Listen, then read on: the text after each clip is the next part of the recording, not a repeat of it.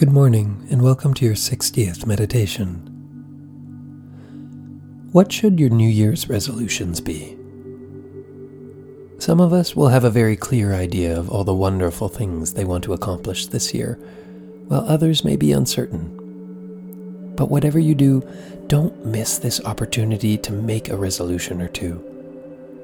It's easy enough to think the practice of making New Year's resolutions is both arbitrary and hackneyed and to opt out of it on these grounds.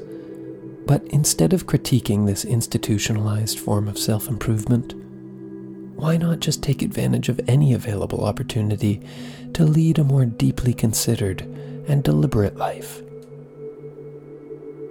So now that you've established that you will indeed make a resolution, what then to resolve? To figure that out, you have to figure out what it is that you want. And to figure that out, you have to let your mind go free a bit. Get in a comfortable place where there are no distractions. Put your phone away and out of sight.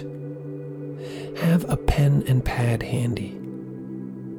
Take some slow, deep breaths. Close your eyes and imagine your ideal life. Don't be judgmental of any of your desires at this stage. There'll be plenty of time to edit later. Just let those desires flow freely, however ridiculous or unrealistic they may seem. Next step is to pick one or two or three of the elements of that image you created of your ideal life that, upon more scrupulous reflection, are of chief importance to you.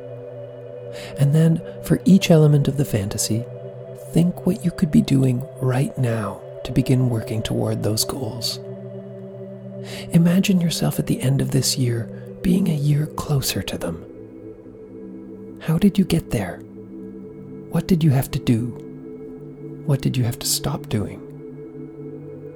If your goal is to buy something that seems way out of your price range, make a budget and a timeline based on how much you can afford to put away each month. Let's say the thing you want most in the world is a grand piano worth $20,000, but you can't imagine ever affording that. Well, let's break it down.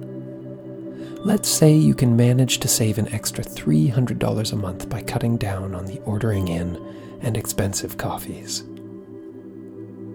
According to this budget, you would have your dream item in around five and a half years. That's not a lot of time to wait for the item of your dreams. What felt like a fantasy now seems very realistic. Now you just have to find a place to put it. A goal like learning the piano or a language is obviously much more difficult to quantify. And yet, you can use a similar approach. The Foreign Service Institute judges it takes approximately 480 hours for a native English speaker to reach basic fluency in a language like French or Spanish.